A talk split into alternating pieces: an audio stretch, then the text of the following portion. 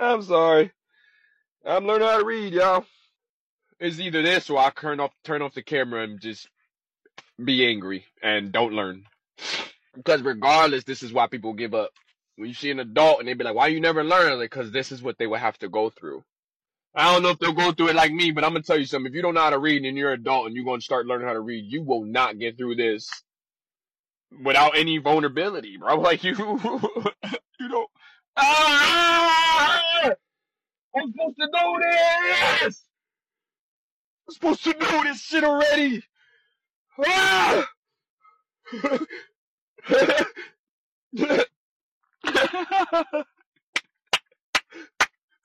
Stay up, baby. Don't give up. Ah! Let's go, baby. Let's go. Let's go. You learning, yo. You learning how to read. You learning. That's what it is. Let's go. Let's go. And so Wilbur came home to visit beloved Manor Pile in the barn cellar. His was a strange homecoming. Around his neck he wore a medal of honor. In his mouth he held a sack of spider eggs. They're supposed to know this stuff, yo. I'm supposed to already know how to read. I'm supposed to get this. Let's go. I need it, baby. I need it all. Let's go. Let's go. You breathing. Let's read. Let's go. Let's go. His was strange homecoming. Around his neck, he had a sack spider egg.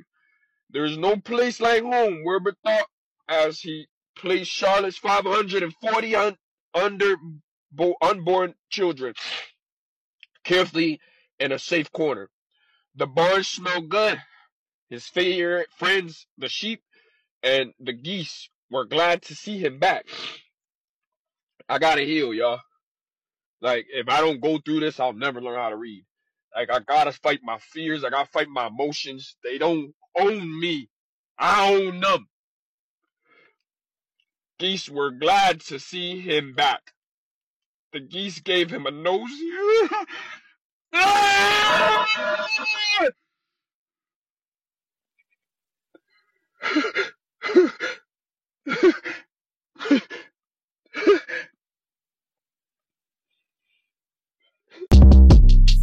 Short Cast Club